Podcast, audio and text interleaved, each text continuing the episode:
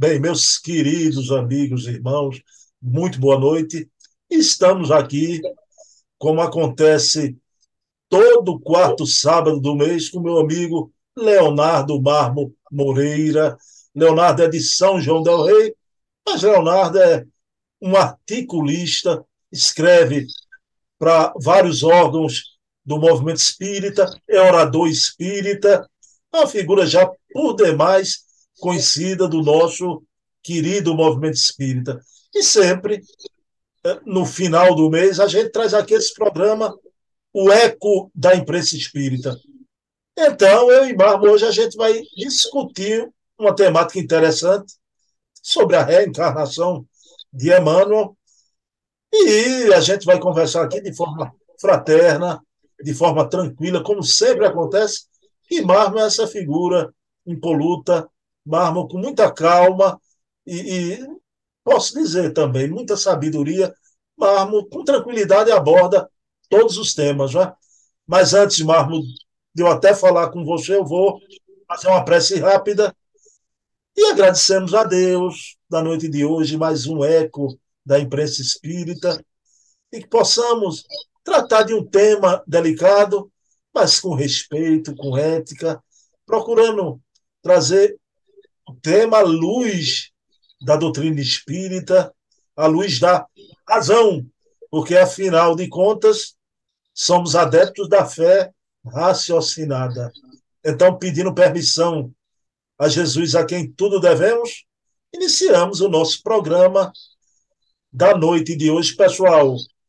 Há uma imagem atrás de mim, a figura de um grande espírita, que é o Luiz Olímpio Teles de Menezes, que é o patrono do nosso programa, porque é praticamente o pai da imprensa espírita no Brasil.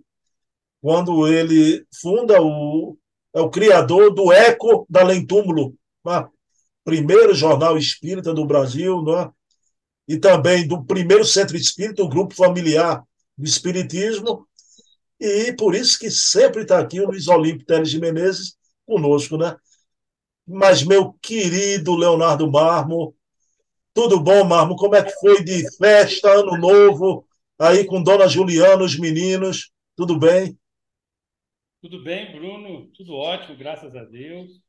Só tenho que agradecer a Deus e aos amigos espirituais por tudo que tem proporcionado, por, todo mundo estar com saúde. E está tudo ótimo, não tem, não tem do que reclamar, só tenho que agradecer. E precisamos trabalhar mais, ajudar mais e melhor na divulgação da doutrina espírita.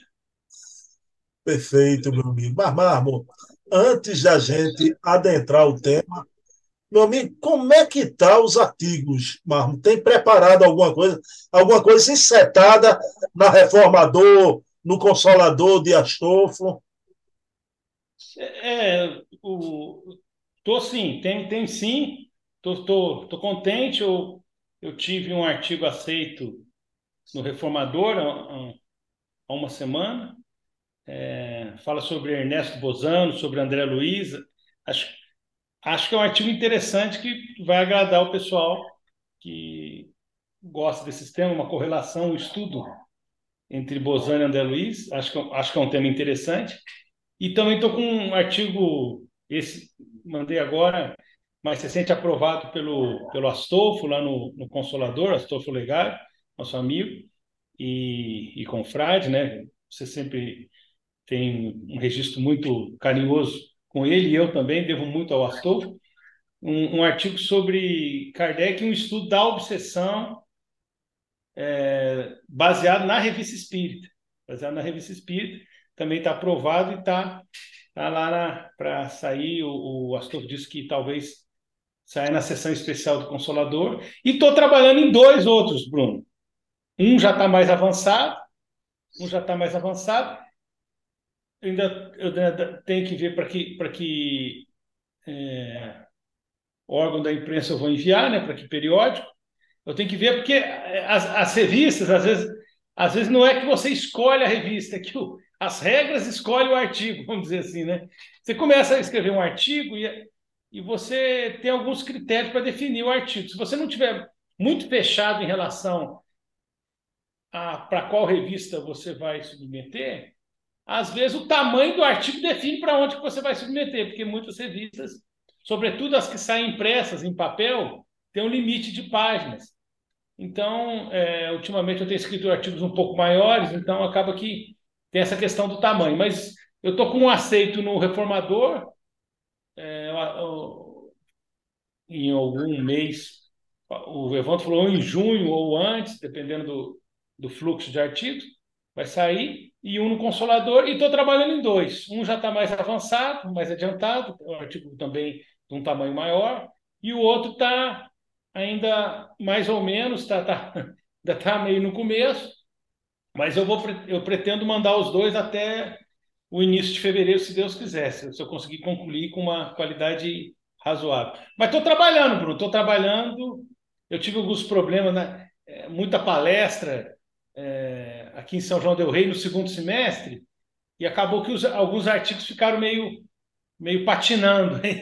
e aí eu estou aproveitando um pouco janeiro e, e vou, vou tentar pegar o começo de, de fevereiro para desovar um, um número bom de artigos. Espero que eles estejam num nível no nível interessante para contribuir com os órgãos. Eu fico muito feliz quando, quando eu consigo contribuir com esses órgãos que a gente ama tanto, né, Bruno? E, e eu, particularmente, sou, sou um beneficiário dessas oportunidades. Agradeço muito os editores e os amigos que valorizam e me dão essa oportunidade, que eu encaro com muita alegria, mas também com muita responsabilidade, sabedor da responsabilidade que é publicar no Reformador, no Consolador, no Jornal de Estudos Espíritas e, e nos blogs do Jorge S., que são veículos que me deram oportunidade que eu já publiquei. Marmo, cada um tem uma veia, né? E você agradeça muito a Deus, né? porque você fala muito bem e escreve tanto quanto, né? Escreve muito bem também. Agora, um desses artigos, você sabe, né? Não vai passar batido aqui no nosso programa, né? Assim que sair, e tem um que você, um tempo atrás, me já vem me falando nele, que esse aí, assim que sair do prelo, vai vir aqui, viu, para a gente debater.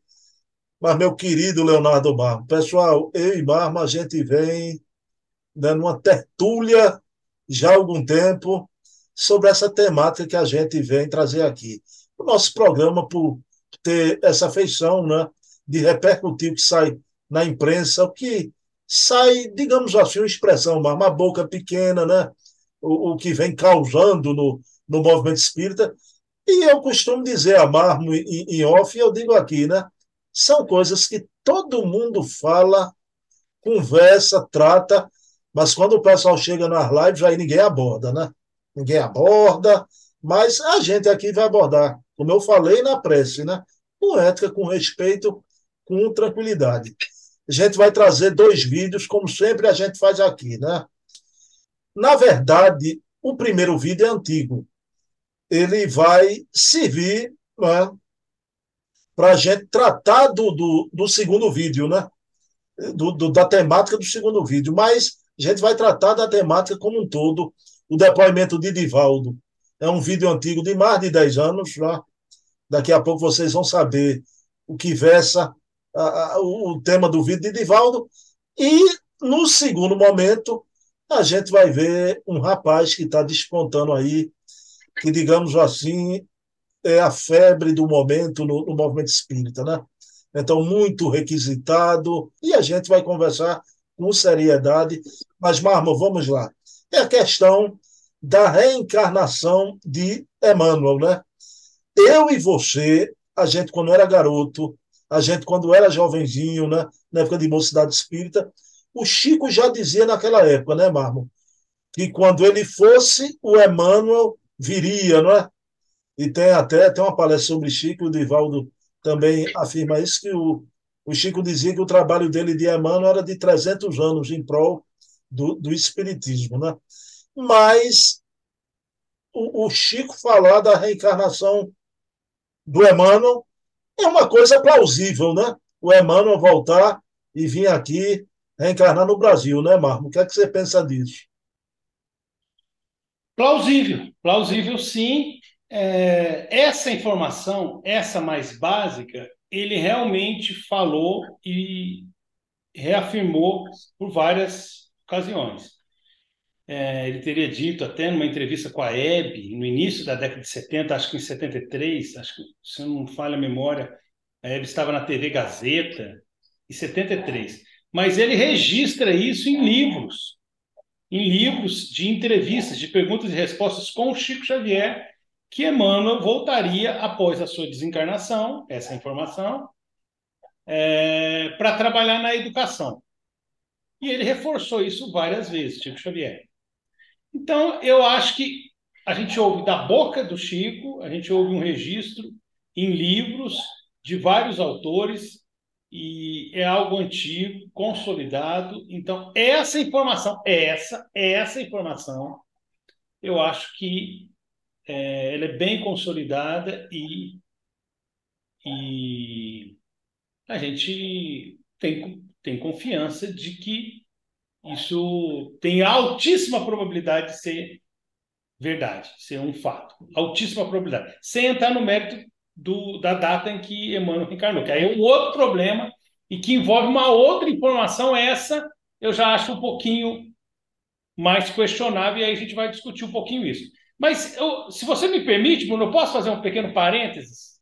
Oh, tranquilo. Posso fazer um... Tranquilo. Olha só, nós fizemos um programa aqui, você vai se lembrar, abordando o tema data limite. Aliás, é um dos vídeos que a gente tem mais visualizados, inclusive não é? Nosso programa. E eu acho engraçado porque eu comentei a data limite em 2019, essa coisa, eu discuti uma data limite em geral. Mas eu acho engraçado porque tem um, um vídeo que eu citei, inclusive, no, no, nessa reflexão nossa, e é um recorte do programa Pinga Fogo. E nele, Chico Xavier disse que se a gente não entrar numa guerra, proporções maiores, no terceiro milênio, provavelmente, ele não dá certeza absoluta, não sabemos se no início, ou se meados, ou se no fim, teremos uma era de paz. Temos uma probabilidade alta de ter uma era de paz. Ele fala mais ou menos isso. Ele dá uma margem de erro de mil anos. Mil anos. E ele não dá nem certeza absoluta, porque ele fala provavelmente. E o pessoal pega esse recorte eu já vi pessoas procurar na internet. O pessoal pega esse recorte e fala: Chico confirma a data limite de 2019. Então, a pessoa, a pessoa assiste o mesmo material que você assiste e interpreta de uma forma totalmente contrária. E o Chico está falando lá, é só você olhar. Minuto 1, minuto e 30, minuto 1, minuto e 50 desse recorte. Ele está dizendo que tem mil anos de erros. Provavelmente, não sabemos se no início do terceiro milênio, se em meados do terceiro milênio, quer dizer, 2500, e se no final de dois, do terceiro milênio, 2900 alguma coisa. E o camarada usa isso para falar que vai ser em 2019. Então, isso me faz lembrar, Bruno, posso contar uma experiência da minha família? Meu amigo, fale, o programa é seu, Leonardo Marmo. Isso me faz lembrar uma experiência que aconteceu com meu pai, meu pai, Antônio Marmo Moreira. Meu pai conta que lá em Três Corações, no Movimento Espírita Três Corações, havia um dirigente espírita mais antigo que estabelecia uma coisa que, chama, que ele chamava de quadro de vidência. Então tinha reunião pública e tinha um médio vidente para que no final do, do, da reunião falasse se a pessoa estava acompanhada ou não por espíritos atrasados, estava obsidiado ou não, tinha companhias espirituais negativas. Então o médio vidente tá, falava assim, Bruno Tavares está com um, Leonardo está com três, então, espíritos ruins e tal, mais ou menos isso. E o meu pai sempre foi contra isso, por vários motivos.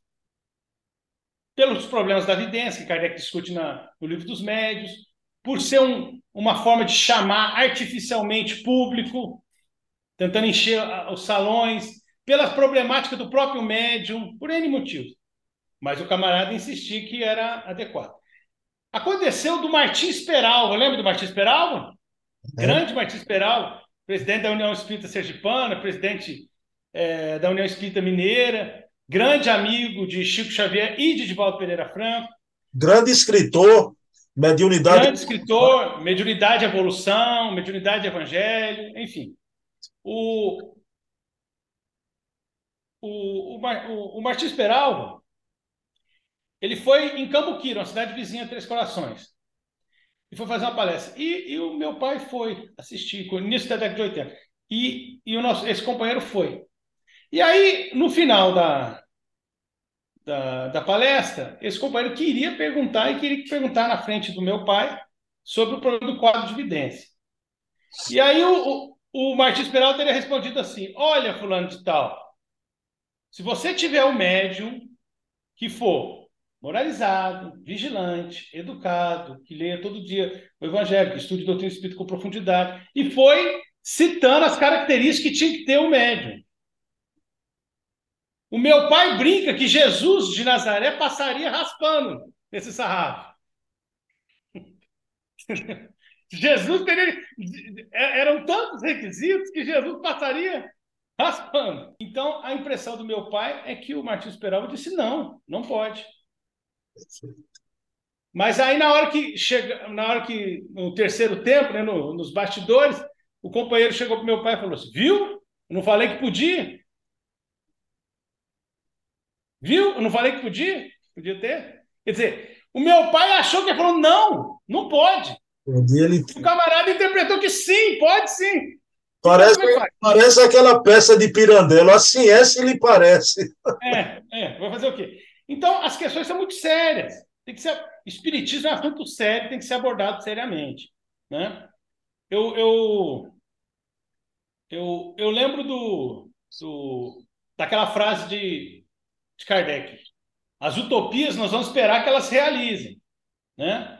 Por exemplo, vamos falar uma, uma, uma projeção que não é utopia e é de um dos médios mais sérios, dos melhores médios que nós tivemos no movimento espírita, e que foi chancelado, inclusive, por uma divulgação muito enfática do Raul Teixeira na UZE de 94, que é aquilo que a Dona Ivone falava. Dona Ivone do Amaral Pereira dizia no Devassando Invisível, em outras oportunidades também, que Vitor Hugo, não esse Vitor Hugo menino, Vitor Hugo lá da França, lideraria um movimento de um novo renascimento nas artes. Perfeito. Que estaríamos inventando um momento de trevas nas artes. E em 94, Raul Teixeira faz uma discussão enfática disso.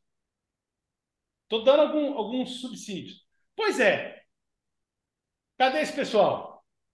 Estamos aguardando, não veio. Tinha gente, tinha gente, a previsão era que no início dos anos 2000, ok? Aparentemente, as músicas e uma série de problemas nas artes, aí, aparentemente, estamos aguardando ainda, não é? Vamos lembrar do nosso Herculano Pires. Perguntaram para o Herculano Pires, Bruno Tavares, no programa No Limiar do Amanhã, sobre a previsão de, Chico, de, de Allan Kardec no Obras Postas de, de voltar 50 anos depois.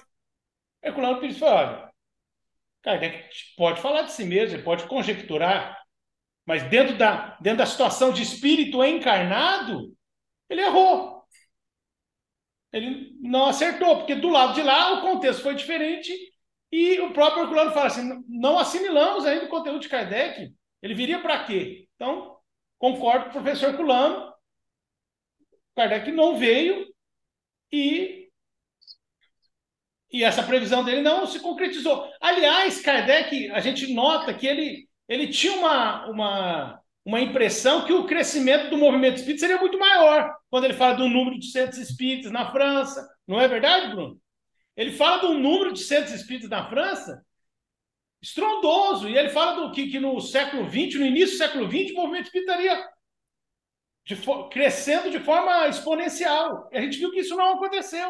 É, quando ele fala os cinco períodos do Espiritismo, né, em obras póstumas, você tem essa ideia, né? Então, nós temos que ter muita, muito cuidado, Bruno, em relação às previsões. É aí que eu quero chegar. E nesse sentido, eu aceito sim a previsão de Chico, a informação de Chico, que Emmanuel reencarnaria.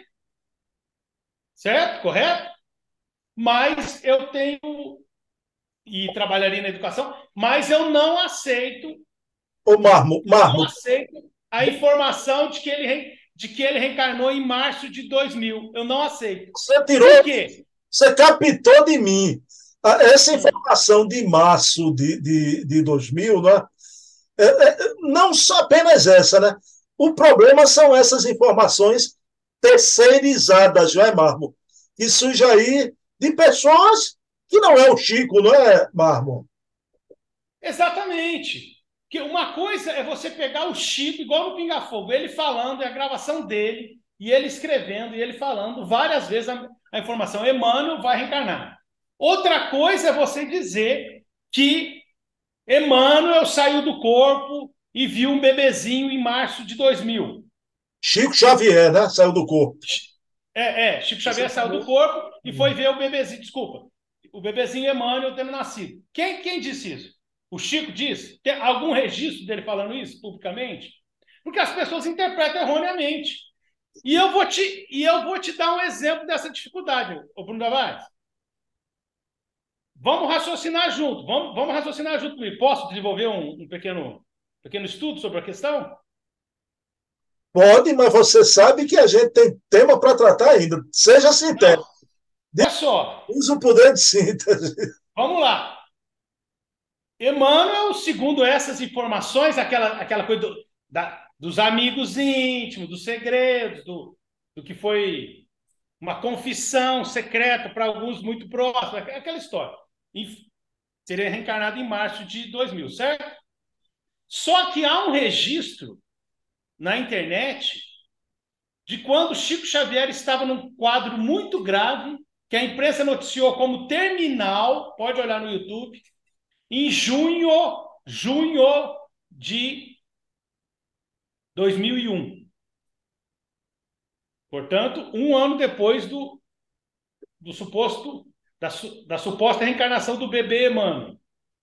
Então, Chico estava desenganado quase, estado terminal, estado muito grave, com a pneumonia, tomando os dois pulmões, com alta febre, muito abatido. E aí foi filmado, isso está no YouTube, um jato de luz. Lembra disso, Bruno? Um jato de luz que se desdobrou em dois jatos e que entrou pelo quarto. Deram essa informação pro forneceram essa informação para o doutor Eurípides Taan, que era um médico de Chico Xavier, espírita militante, cardiologista, grande médico de Uberaba, já desencarnado, se não me falha a memória. Doutor Eurípides Taan. E ele foi analisar o prontuário, ele fala isso. Dez minutos depois, isso foi em 30 de junho de 2001, às 9 horas da manhã. Guarde o horário, 9 horas da manhã, era um sábado, segundo as informações do YouTube, se eu não estou enganado. 30 de junho, 9 da manhã, era um sábado, 9 da manhã, entrou esse jato de luz. 9 e 10, a febre passou, ele melhorou, ficou mais alerta, ficou mais disposto, reagiu e começou a respirar muito melhor. E aí perguntava para o doutor Eurípides Taan, você acha que foi uma coincidência? Ele falou, não, acho que foi uma interferência mesmo.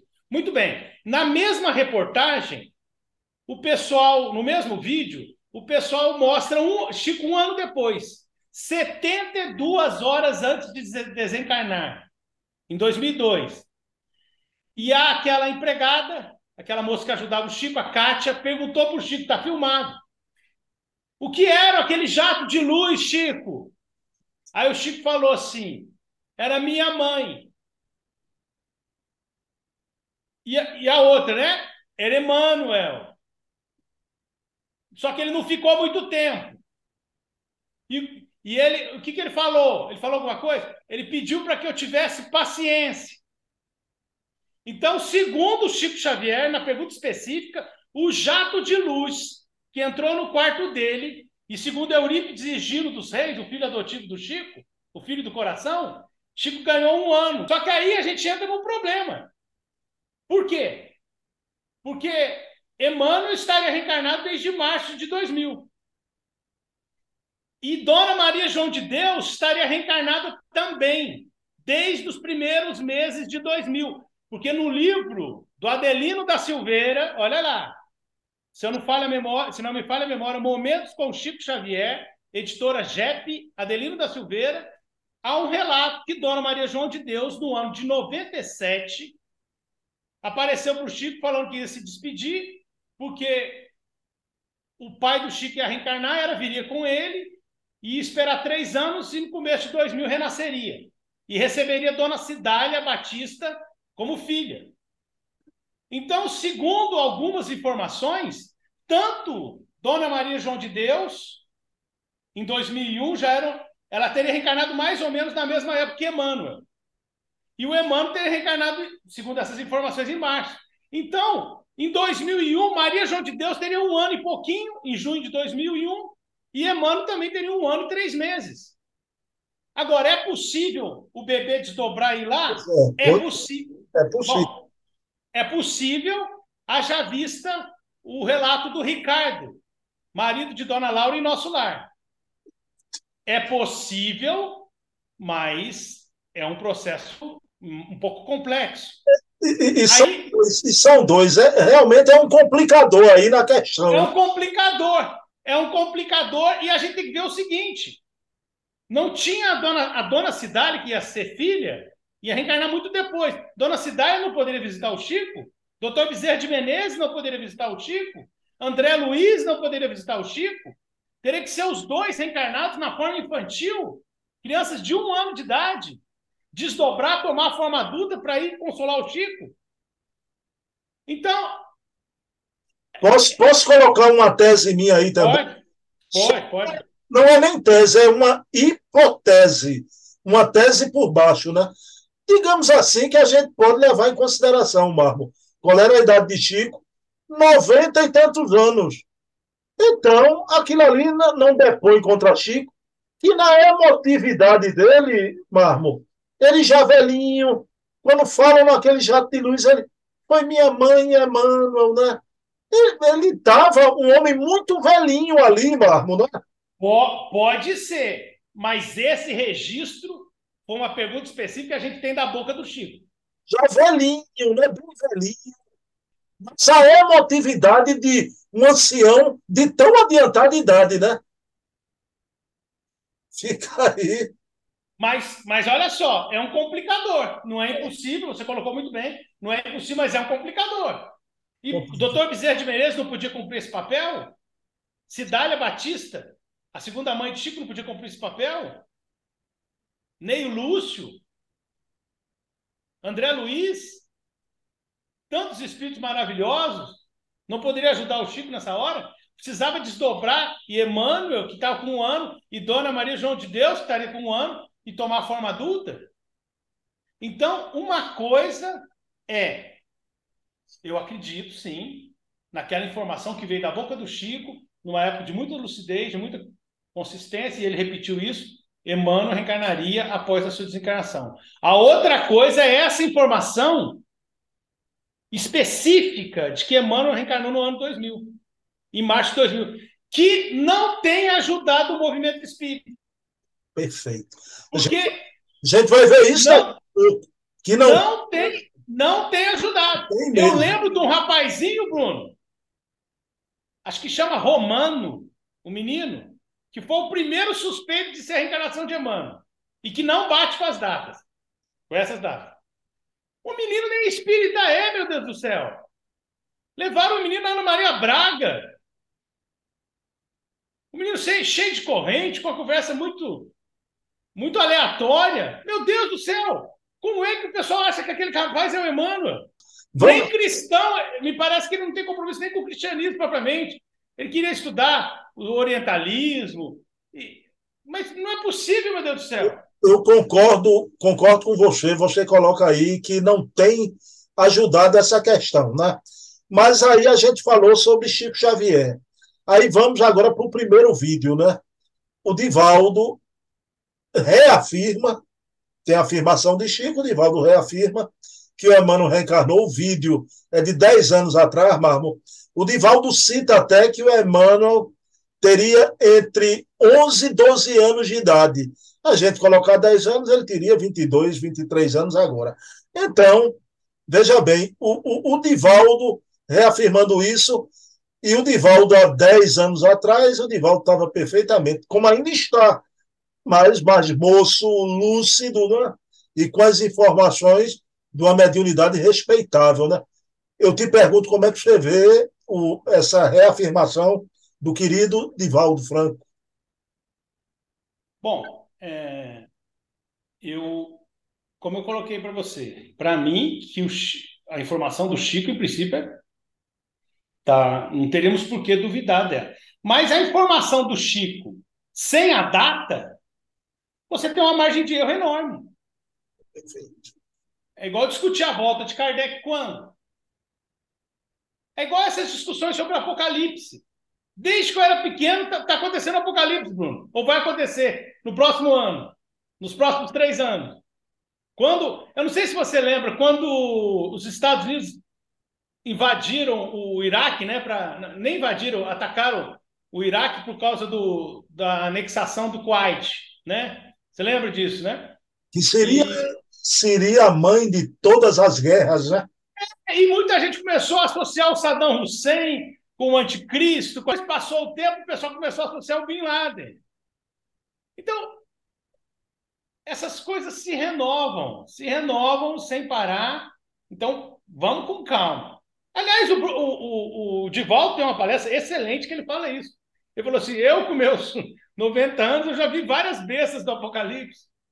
Mussolini, Hitler, qualquer um que se destaque pela crueldade, Aí o pessoal fala, é o 666. O Divaldo tem um comentário muito visualizado no YouTube que ele discute isso. Então, eu aceito. Agora, a gente teria que ter um acesso ao Divaldo para perguntar para ele esses detalhes, por que, ele aceita especificamente essa informação. Né? Se ele tem algum dado a mais. Porque uma coisa é ele aceitar a revelação de que Emmanuel estaria reencarnado ou reencarnaria. Outra coisa, ele aceita essa informação específica. Em princípio, o Divaldo está aceitando essa informação que eu, em princípio, não aceito. Com todo respeito ao Divaldo Pereira Franco, que, para mim, sempre foi e continua sendo o maior expositor espírita do movimento espírita. Digamos assim. Eu gosto, de palestra, Bruno, as, já fiz mais de 3 mil palestras e já assisti muito mais do que isso. Leonardo Carmo, digamos assim, é uma afirmativa peremptória. Não, ele aceita a informação, aparentemente, mas eu acho que a gente teria que ter, conversar com o Divaldo se a informação. especificamente essa informação. Por que, que ele aceitou essa? Porque é, as pessoas misturam as coisas. Aceitar a informação de que o Emmanuel reencarna, reencarnaria ou está reencarnado é uma coisa. Definir a data da reencarnação é outra. Porque deixa, aí. De, deixa, deixa eu colocar aí que, que é uma questão parecida, né? A do, dessa afirmação do Divaldo, né? Ô Marmo, você viu a entrevista de Divaldo para mim há um momento que eu pergunto a ele, a nossa benfeitora, nossa maneira de falar, Divaldo, né? Divaldo, a, a nossa benfeitora, ela vai reencarnar em, em breve, né? Você podia dizer mais ou menos quando, né? E ele afirma com toda a categoria que realmente ele está para reencarnar. Nesse vídeo, agora que a gente está tratando, ele disse que ela reencarnaria mais ou menos a partir de 2015, né? De 2015. Então, veja bem, da mesma forma, é, é, o Divaldo, o Chico, eles tratam isso à volta de Emmanuel, de Jonas de Anjos, como uma coisa natural, e a pergunta que eu te fiz lá no início, uma coisa plausível, né, Marmo? Sim, é... eu, eu, lembro até do Eduardo, meu irmão, né, meu irmão mais novo, você, você conhece o Eduardo? O Eduardo, quando o Divaldo soltou isso, que ele ia desencarnar e a, a Jonas ia voltar, ele ficou triste, o Divaldo vai desencarnar, né? ele ficou tão preocupado. Ele ficou tão... Meu irmão, como eu, gosta muito do, do Divaldo, né, como, como não poderia deixar de ser. É, pois é. Só que ele falou isso a partir de. Então, esse a partir, esse a partir de, ela ainda está com ele. Então, é interessante isso. Por quê? Essa informação que o Chico ofereceu e que o, e que o Divaldo ofereceu, ela é interessante.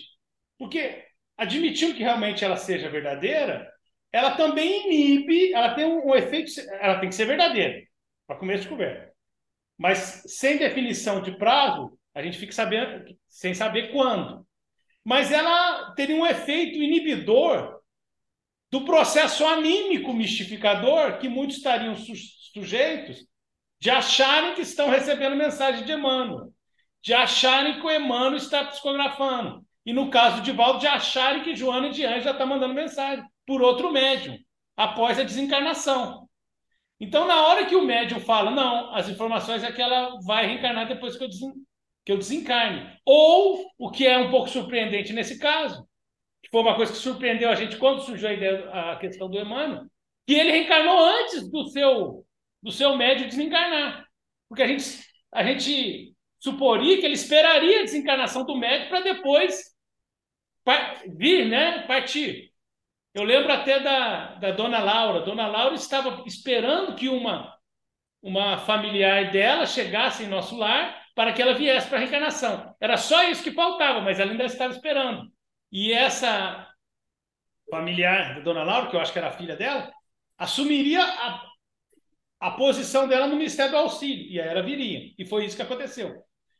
E seria, então, é, Marmo, seria até mais racional, né? Esse reencontro do Divaldo com Joana, do Chico com Emmanuel, mesmo que por pouco tempo, né?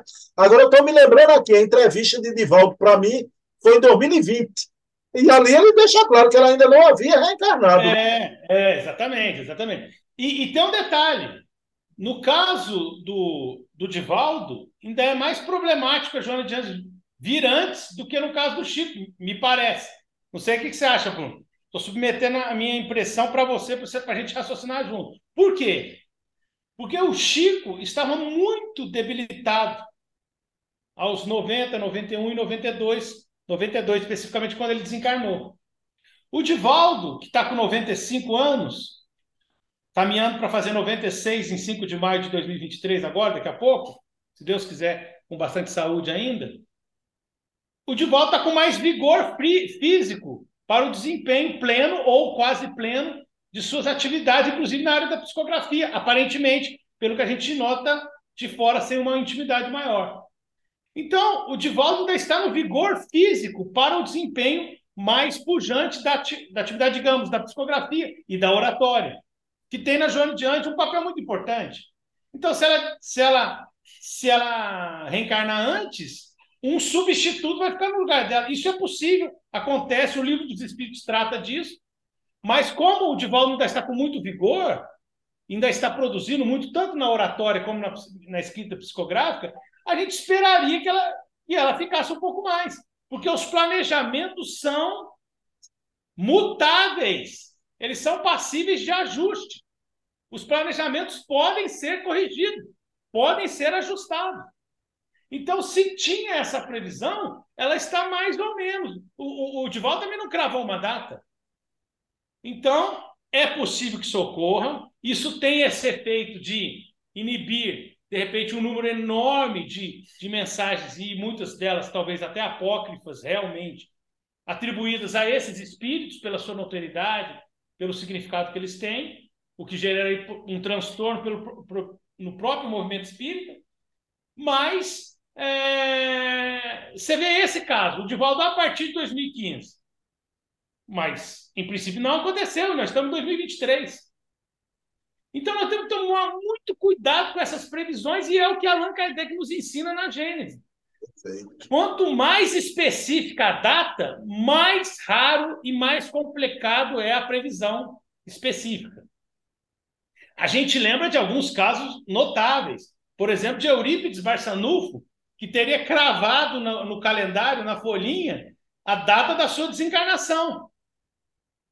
E o próprio Chico dizendo: Eu quero morrer num dia que o Brasil esteja muito feliz. A gente lembra desses casos, né? O, o, o, o Eurípides Barçanufo teria dito: nesse, no dia tal, muita gente vai chorar. E aí, quando foi ver, estava anotado que ele ia desencarnar e, com a letra dele na folhinha do calendário. Não é? O, o, o, o Marmo, Marmo. Novembro de 1918, né? Vai, não vai tratar disso aqui agora. Mas a profecia do Chico se cumpriu, né? Ele desencarna no dia do pentacampeonato mundial, né? O Chico lançou aquilo não disse data. Agora a gente identificou, porque quando estaria todo mundo feliz, né? Foi uma coisa de, de uma alegria nacional, né? No Brasil inteiro, e ali ele desencarna. Aí a gente vê quem é Chico, né? Ele foge esse padrão da data, da, É, realmente. Mas isso, mas isso é raríssimo, Bruno, porque eu, eu citei o Vitor Hugo, Vitor Hugo, o escritor francês, liderando o, renas, o novo renascimento das artes. Cadê esse povo? Cadê esse povo? Já veio? Acho que não. Está na obra Devassando o Invisível, de Dona Ivone. Devassando o Invisível, antológica. Assim como o outro notável, o irmãozinho do Devassando o Invisível, que é o Recordações da Mediunidade, maravilhoso. Enfim, tá lá. Então, olha só. Cadê, cadê esse processo? Então, não aconteceu, o que não quer dizer que está errado. O processo. Planejamento, a gente tem que tomar muito cuidado. Então, eu acho que é possível que a Joana Dias volte, não tem com que a gente duvidar disso, mas o a partir de, o, o Divaldo não cravou a data, não cravou sua desencarnação. Ele fala assim: Eu espero que eu, até lá eu esteja encarnado ainda. Então, o Divaldo, você não pode nem falar que ele está errado, justamente por causa do a partir de. E, e, aí eu volto no tema do Apocalipse. Tem gente que acha que o Apocalipse foi no século I, tem gente que acha que o Apocalipse vai ser agora, tem gente que acha que o Apocalipse está tá acontecendo, e essa discussão pode ser mais razoável, mais tranquila para nós espíritas. Até porque a gente não tem infalibilidade do texto, a gente sabe o contexto do Apocalipse, muita gente tem discutido isso. Mas tem pessoas que estão se engalfinhando e vão se engalfinhar por mais mil anos nessa questão do Apocalipse aí. Então a gente tem que tomar muito cuidado, Marmo, muito cuidado. Marmo, querido, o, o tempo urge, mas você, Marmo, você esmiuçou, não é? Você fez que nem o, o caldo de cana, né? Com bagaço da cana. Eu acho que todas as hipóteses, né? É, você trouxe aqui com muita categoria, né? Então, o que é que ficamos? E, e essa foi a proposta, né? Emmanuel, a reencarnação de Emmanuel é plausível? É plausível. Agora, a data e as supostas reencarnações. Exatamente. Gente... Agora disso. Vamos adiante. Marmo, um motivo de, de a gente trazer aqui, porque em vários eventos, não é no ou no outro, vários eventos, aniversários de casa espírita, congressos, aí teve até um pertinho de você, né? Está sendo convidado um, um, um, garoto, um rapaz, que eu quero dizer aqui, e, e vamos fazer justiça, né? Que a gente tem todo o respeito, o, o jovem Vitor Hugo, que gosta de ser chamado de menino, o Vitor Hugo menino, né? Então, com todo o respeito, que parece ser um jovem idealista, né? um jovem com alegria de viver, a gente sente o entusiasmo dele pela doutrina, mas o que é que acontece, Marco? Né? Essas coisas, e eu lhe falei, questão de ética eu não vou falar aqui, né? eu falei para você um amigo meu, orador espírita, foi convidado por um amigo, né, um dirigente de instituição.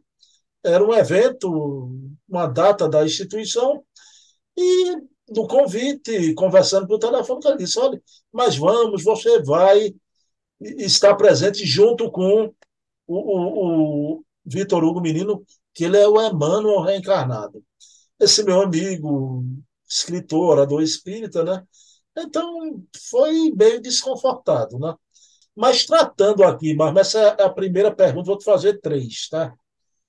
Eu vou dizer as três que eu, que eu vou fazer, logo de chofre, mas você vai permitir eu, a, a gente colocar aqui em três momentos, né?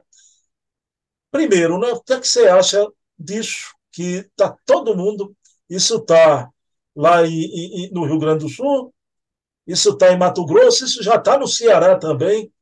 Só é o que se comenta, né? A gente tem coragem de tocar nesse assunto aqui, né? Que o menino seria a, a propalada reencarnação de, de Emmanuel. A primeira pergunta é o que você pensa disso, desta badalação atual. Segunda pergunta que eu vou te fazer é o Emmanuel, a gente sabe, o espírito de sabedoria. O Emmanuel, por tudo que deixou na sua obra, psicografada através do Chico, né?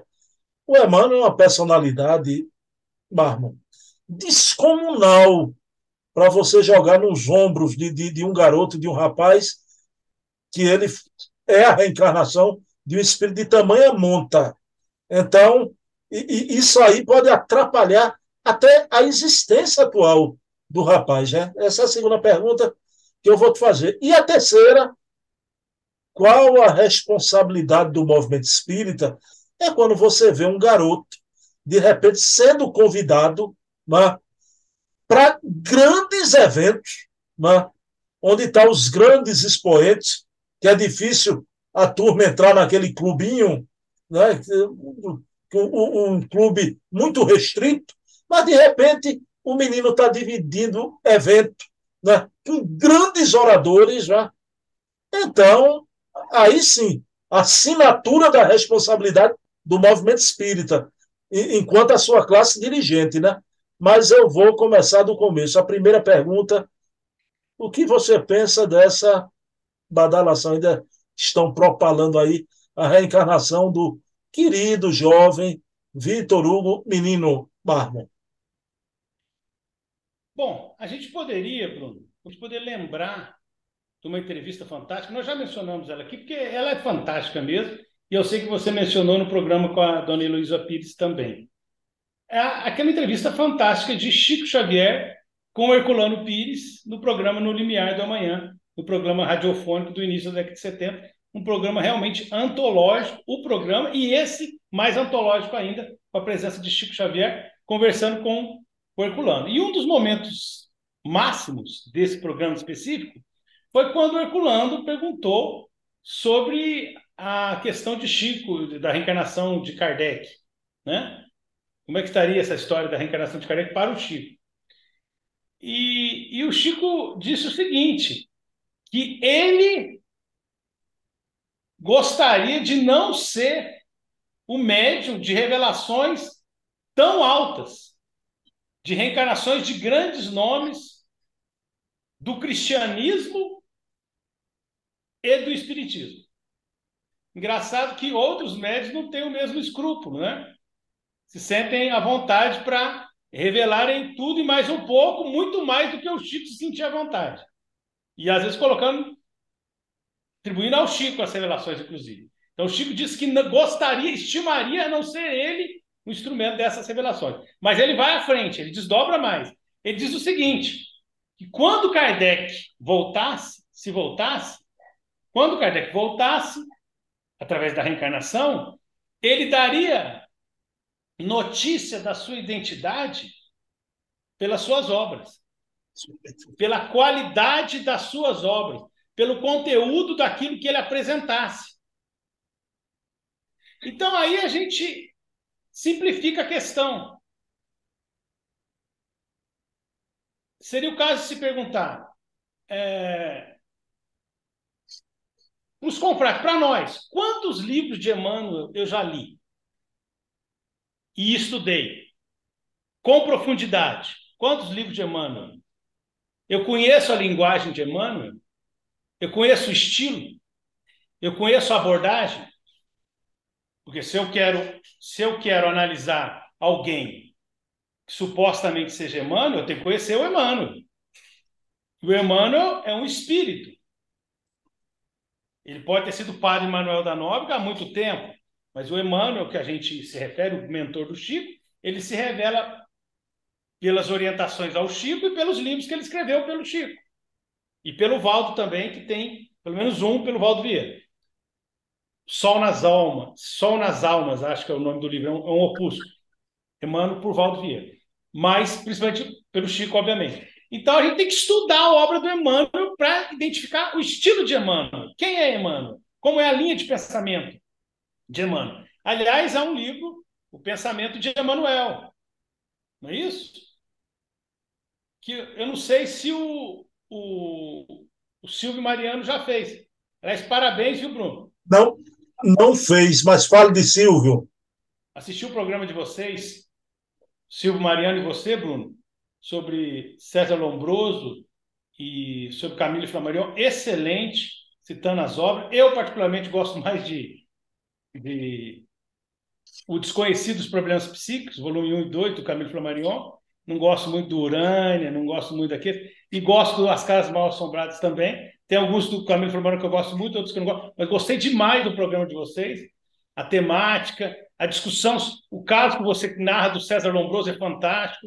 Parabéns pelo programa, gostei muito do programa, estão de parabéns, eu assisti e gostei demais. Mas, enfim, então, temos que estudar o livro, né? o jardim, né, Bruno? Nosso jardim, temos que chegar no nosso jardim, não é isso? Temos que pegar a nossa livraria espírita, nossa biblioteca, temos que pegar o livro de Emmanuel para saber quem é Emmanuel. E sabendo minimamente quem é Emmanuel, vamos avaliar se o candidato a Emmanuel tem as características que tipificam o espírito, o autor. Como a gente faz quando um espírito se comunica por outro médium? Análise do conteúdo da mensagem, não é isso?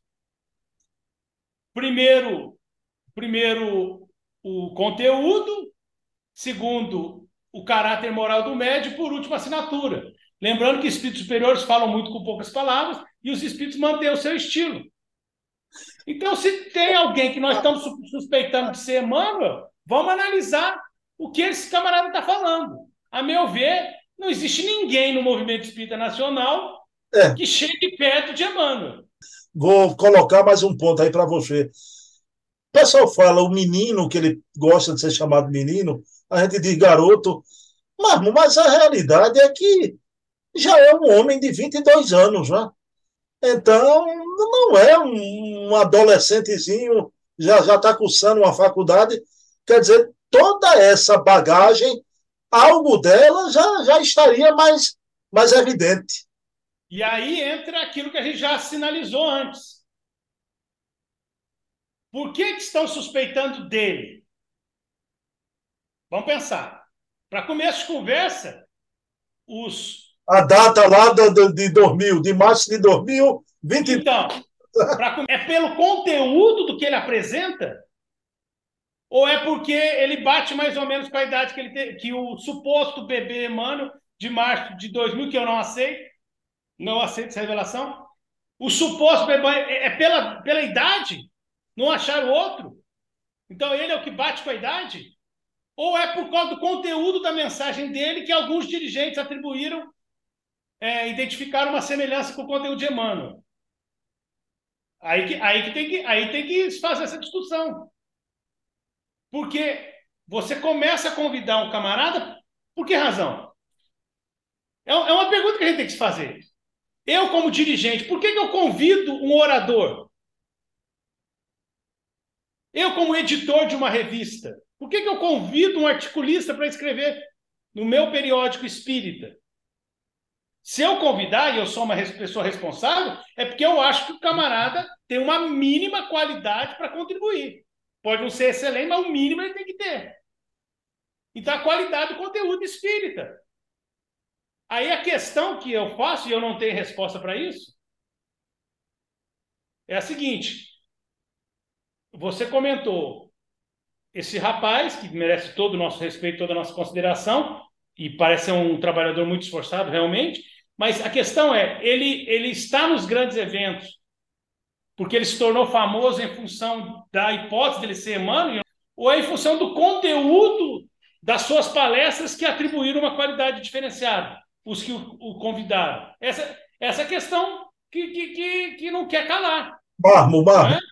Aí eu já, já entrando na, na segunda pergunta, né? eu te pergunto uma personalidade descomunal, de um tamanho descomunal como Emmanuel. Né? Um, um, Emmanuel é um espírito líder né? do espiritismo no Brasil. Né? Então, o pré-claro orientador de uma mediunidade que traz a chancela das coisas inatacáveis, que é o Chico Xavier. Então, o orientador foi o Amano, né? Você não acha que isso pode. Eu não digo só atividade espírita, não, Marmo. Então, essa coisa, se não tiver cuidado, isso pode prejudicar a reencarnação desse jovem ou de outros que porventura possam aparecer? Eu acho que sim. Quando era uma especulação sem data de nascimento, tudo bem, a Emmanuel viria. Viria como várias projeções. Agora, quando chegar, inclusive, ao mês de nascimento dele, que seria março de 2000, o pessoal o pessoal está caçando um camarada que tem 22 ou que está fazendo 23 agora. O pessoal está procurando isso. Isso aí eu acho que não, não, não, não acrescenta em nada, não ajuda em nada. O que acontece, Bruno, é que quando o camarada, ele, ele, igual você coloca, ele fica, ele participa de grandes eventos, naturalmente ele ganha um carimbo, uma chancela de qualidade por parte de grandes instituições que estão fazendo esse convite. E o, digamos assim, grande parte do movimento espírita, dos frequentadores simpatizantes que não, que não, que não se dedicam a um estudo mais sério, estão recém-chegados das doutrinas tradicionais do cristianismo à casa espírita, eles tomam isso como verdade, porque não tem muito condições de avaliar criticamente a questão. É. Então, o que acontece? Então, a pessoa é precipitadamente projetada ao, a uma situação de liderança do movimento espírita. Isso é uma responsabilidade terrível, porque é uma, é uma tarefa de grande responsabilidade abordar espiritismo para os outros. E essas pessoas que têm essa liderança, essa capacidade de impacto, têm um peso muito grande de uma responsabilidade muito elevada. Armo, aí vem a questão derradeira agora, né? Quando eu falei aqui que o movimento espírita tem responsabilidade, a classe dirigente dos grandes centros do, do, culturais do movimento espírita e faz eventos. Então, congresso, você sabe aí, pertinho de você, em Uberlândia, ele foi convidado, né? Então, quando a gente sabe que em congresso nenhum vai alguém com tão pouca idade, né? Então, junta as duas coisas, o que é que você acha do movimento espírita? Há uma responsabilidade? Então, está agindo de, de, de forma um pouco precipitada, Marmo? Eu acho que cabe a cada um, não só no caso do Vitor Hugo Menino, mas no caso de todos, os dirigentes é, analisarem, é, por exemplo, vamos criar um evento. O que a gente quer para esse evento? Que discussão que a gente quer para esse evento? Né? A gente quer uma discussão que acrescente ao movimento espírita. Quem é que pode trazer esse, esse, esse, essa contribuição? Então, isso de uma forma geral. Então, é, o trabalho de dirigentes e palestrantes é uma parceria, com responsabilidade para ambos. O dirigente da casa que convida e o palestrante que é convidado. O dirigente que, que convida e às vezes direciona o tema e a capacidade do palestrante desenvolver aquele tema. Então, isso acontece tanto no movimento espírita, dessas grandes lideranças, desses grandes eventos, como no movimento espírita das casas pequenas nos pequenos trabalhos de unificação. Uma vez eu cheguei numa casa espírita, Bruno, uma casa espírita importante, grande, e perguntaram para mim que tema que eu. Era, era tema livre e de, anteriormente me deram a liberdade de, de, de escolher um tema para preparar, certo? Aí perguntaram para mim, te, quando eu cheguei lá na hora de fazer o tema, alguns meia hora antes, eu cheguei no, no salão, encontrei a responsável pela reunião e perguntou qual era o tema que ela ia falar, né? Ela ia divulgar na hora, até então era tema livre, e aí ela ia divulgar na hora o nome da, da palestra. E aí eu falei que eu ia falar sobre obsessão, e dei o título da e no, no que eu ia dar o título da palestra, ela falou, não, não, mas peraí. Obsessão? Não. É um tema muito pesado para falar domingo de manhã na nossa casa. Aí eu fiquei assim, mas não, mas eu vou falar de uma forma leve e tal. Não, não, não. E você tem alguma outra coisa aí? Aí, como, eu, como a gente faz palestra, né? Ele falou, não, então eu tenho uma outra. Então, se não puder, eu tenho uma outra aqui. Ah, essa sim. Aí ela gostou da outra. Eu falei, espera aí. Eu fiz, fiz a palestra com outro tema. Mas eu fiquei um pouco contrariado. Não, porque o centro espírita é importante, referência. Você não pode falar de obsessão? Mas aonde que nós vamos falar de obsessão? Na Igreja Católica? No, nos protestantes? No, na Igreja Universal? Aonde que ele vai abordar a obsessão, Bruno? Se no centro espírita a gente é um tema pesado para domingo de manhã.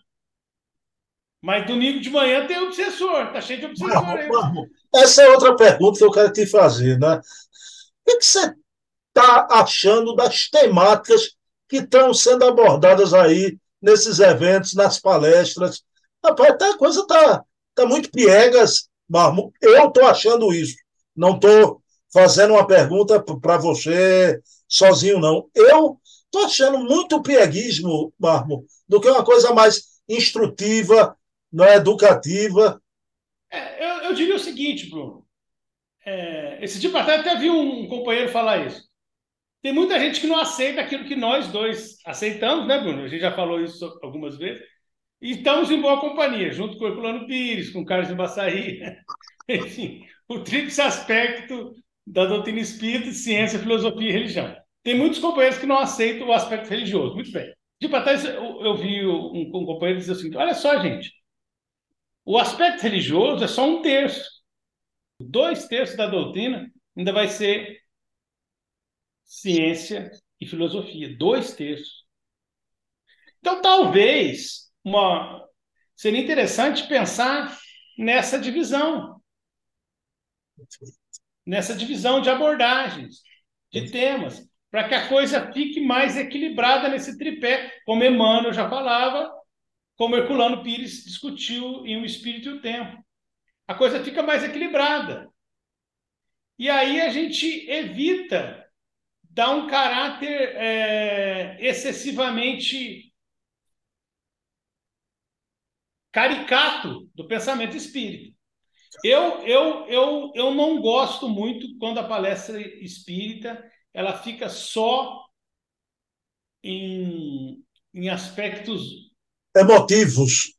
Emotivos, seja na área da autoajuda, seja numa abordagem evangélica em que você não vê o conteúdo espírita. Então, às vezes, tem, tem palestras em eventos espíritas, e aí eu, particularmente, não gosto, o que não quer dizer que a palestra não seja boa. Mas isso em, na, na, minha casa espírita, em qualquer lugar, eu não gosto, na internet, eu não gosto. Quando a palestra. Você, você não consegue identificar que a palestra é espírita. Tem palestra que você não consegue. Porque essa palestra, poder, se não falasse que era espírita, ela poderia estar num evento católico. Tem palestra que é quase isso. Essa palestra poderia estar no evento protestante. Porque na abordagem da autoajuda, ela encaixaria lá. Na abordagem do evangelho, mas muito básica, sem nenhuma contribuição. Você não vê, às vezes, uma discussão baseada em Kardec. Você não vê uma contribuição das obras subsidiárias.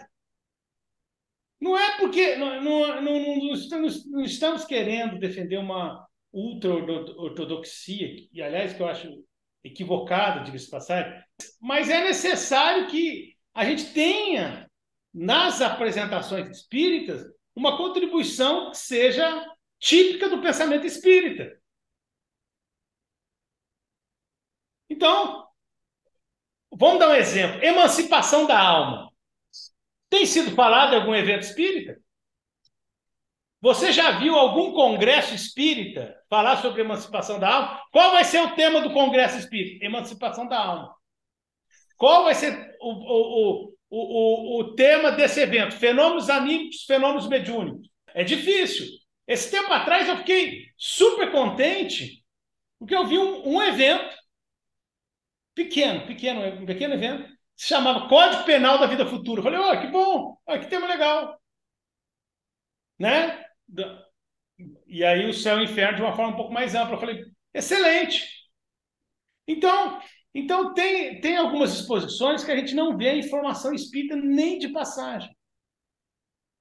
Então, se a gente, se o espiritismo é o consolador e prometido, é porque antes de ser o consolador, ele é o esclarecedor prometido. Porque Jesus diz que ele falava por parábolas, porque o povão não entendia, mas os apóstolos não precisavam. E depois ele dizia que ele enviaria um consolador que faria lembrar de tudo quanto ele estava dizendo naquele momento.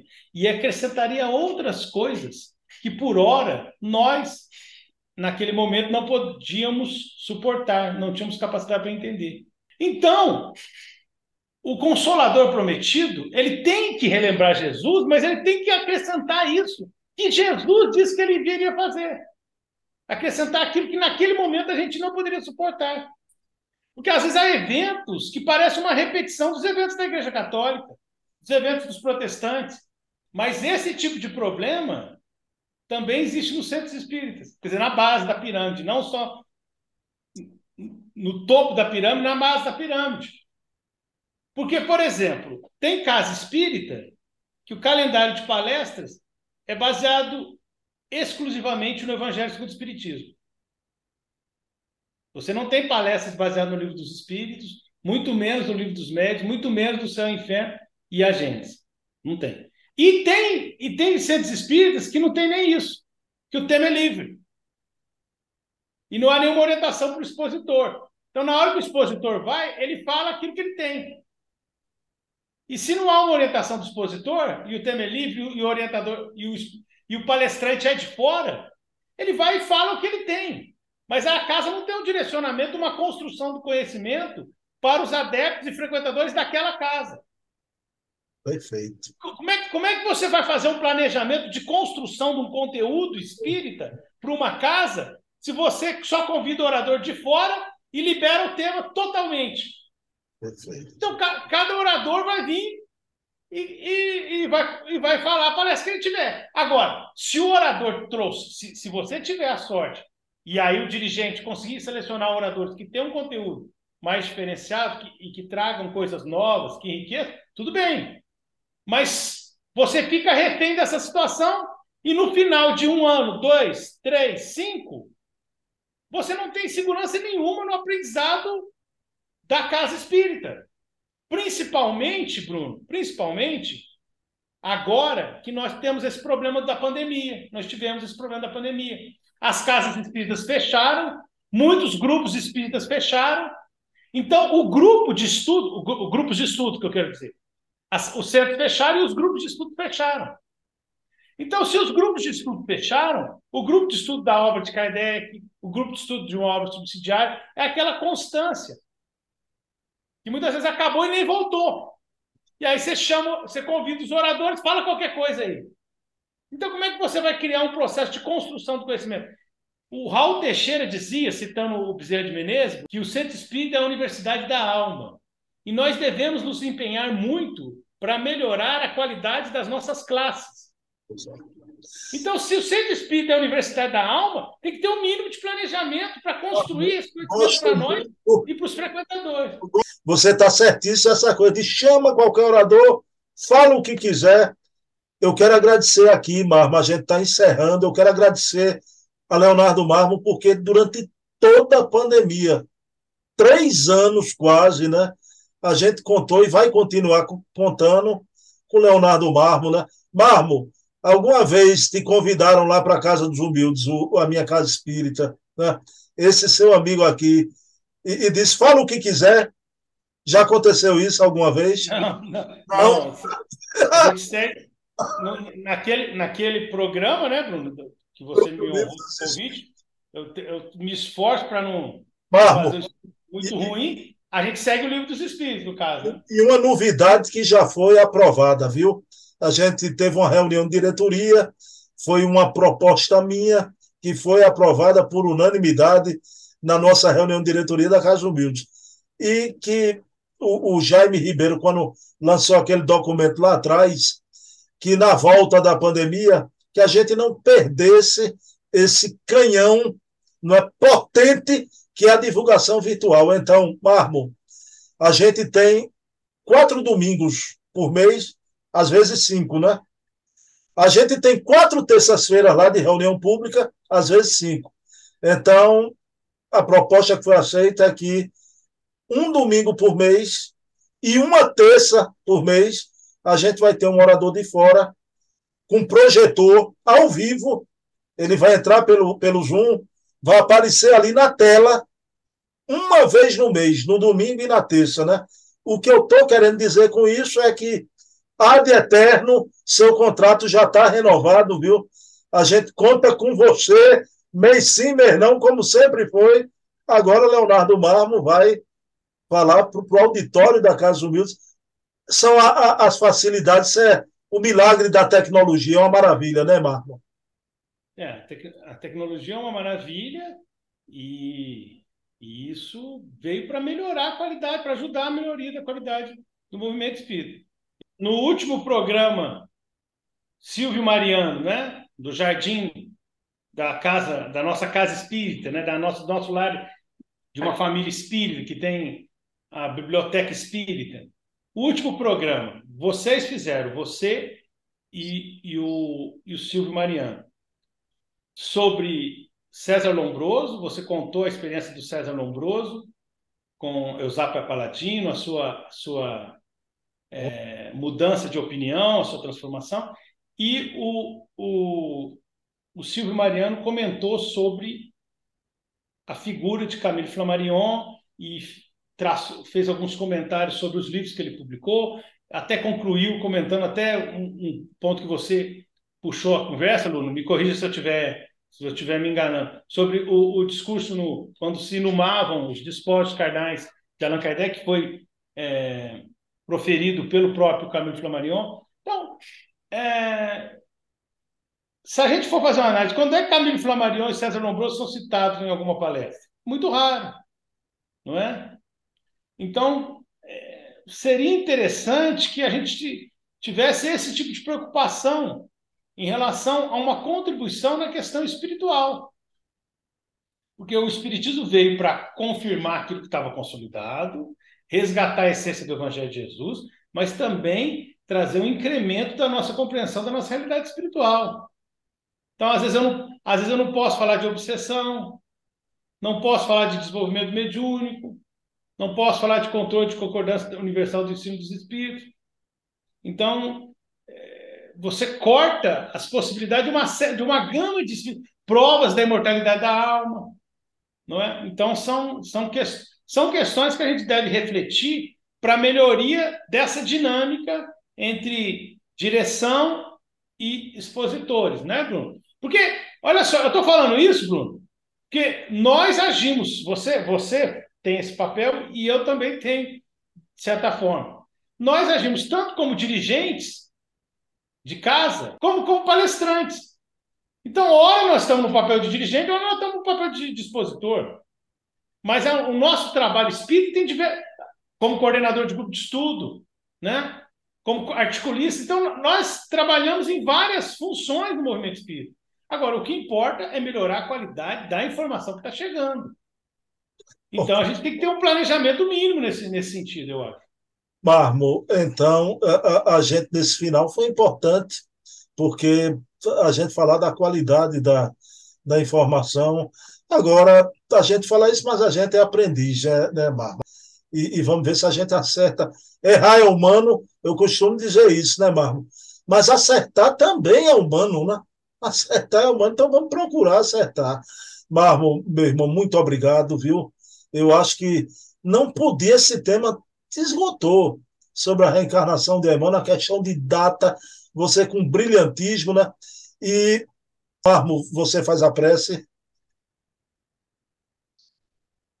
Deus, nosso Pai, Senhor Jesus, nosso amado Mestre, rogamos a proteção, rogamos a inspiração, rogamos o auxílio para que nós sejamos espíritas bons e bons espíritas, que nós melhoramos, que nós possamos melhorar o nosso coração, as nossas atitudes como seres humanos, mas também que nós busquemos uma melhoria da qualidade do nosso trabalho na casa espírita, do nosso trabalho no movimento espírita, sabendo claramente das nossas muitas limitações, da nossa pouca capacidade, mas sabendo da nossa sinceridade, das nossas condições de evolução, como acabou de dizer o nosso amigo e irmão Bruno Tavares. Podemos melhorar, devemos melhorar e precisamos melhorar em prol de nós mesmos. Se conosco, Pai de amor, hoje e sempre, que assim seja. Pessoal, então fica o convite. Todo quarto sábado estaremos aqui, eu e Leonardo Marmo, com eco da imprensa espírita.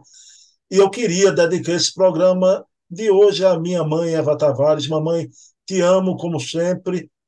Esse sábado, Marmo, faz um ano que minha mãe saiu do hospital e veio para minha casa se preparar para o desencarne. Mamãe, estamos juntos sempre. Meu querido Leonardo Marmo, um abração, Marmo. Agradeço a dona Juliana aí, que Marmo não faz nada sozinho. Toda vez é Dona Juliana ajudando ele aqui na, na preliminar aqui do computador. Ainda bem, né, Marmo? Coisa kármica. um abração, querido, viu? Valeu.